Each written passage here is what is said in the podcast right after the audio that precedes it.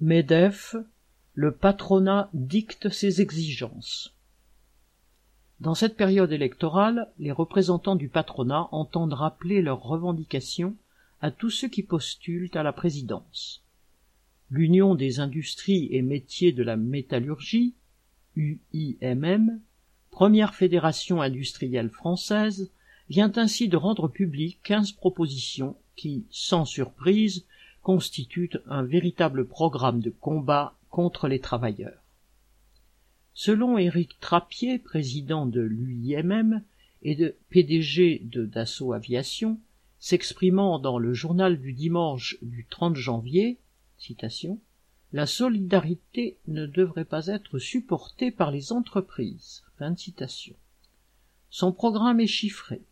Les cotisations doivent être diminuées de 17 milliards d'euros. Les impôts de production de 35 milliards. En résumé, tout ce qui diminue le profit patronal doit être réduit ou disparaître. La semaine précédente, lundi 24 janvier, le président du MEDEF, Geoffroy Roux Bézieux, avait lui aussi présenté ses propositions, entre guillemets, pour le prochain quinquennat.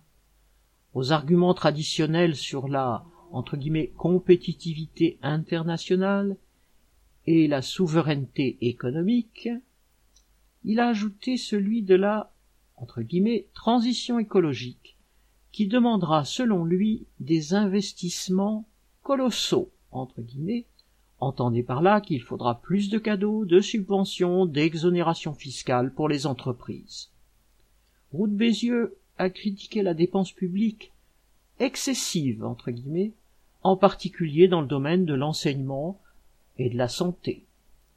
Dans cette période d'épidémie où le manque de moyens dans les hôpitaux les EHPAD et les écoles a eu des conséquences catastrophiques, il fallait oser. Mais quand il s'agit des entreprises, le représentant patronal est moins regardant sur la dépense. Il n'est pas question de toucher aux milliards du crédit d'impôt recherche, ni à ceux du crédit d'impôt innovation. Selon le MEDEF, il faudrait en plus exonérer à 95% la fiscalité sur l'héritage des entreprises de taille intermédiaire développer les délégations de services publics, ces contrats où l'investissement est à la charge de la collectivité et où les bénéfices sont réservés aux actionnaires. Le patronat entend aussi aggraver l'exploitation des travailleurs. Il veut que soit poursuivie la réforme entre guillemets de l'assurance chômage. L'indemnisation des chômeurs reste selon lui encore trop élevée et empêcherait des patrons de recruter avec des salaires de misère.